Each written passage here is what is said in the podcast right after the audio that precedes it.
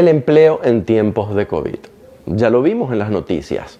Empresas que cerraban, servicios que se resentían, algunas empresas que no cerraban pero reducían su personal. Por lo tanto, el principal efecto económico y social de la pandemia ha sido la reducción del empleo.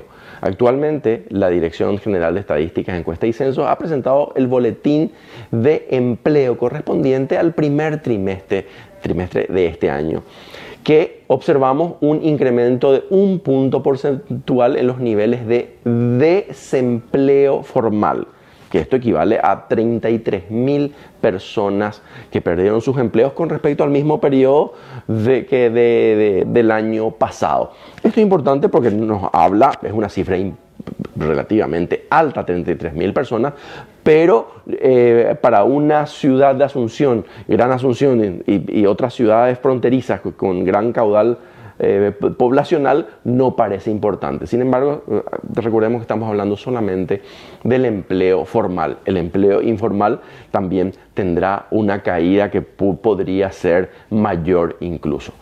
Otro detalle importante que nos revela el boletín de empleo es que las mujeres han sido las que más han perdido empleo, principalmente en los sectores comerciales y de servicios. Y por último, las zonas urbanas eh, se han visto también mucho más afectadas por el desempleo en este caso que en las zonas rurales. En ambas han existido crecimientos del desempleo comparados al periodo, al, año anterior, pero sin embargo las zonas urbanas naturalmente tuvieron un, un, peor desempeño. Por lo tanto, estos son datos que deben impulsar a la toma de decisiones políticas inteligentes para impulsar el Paraguay post-COVID.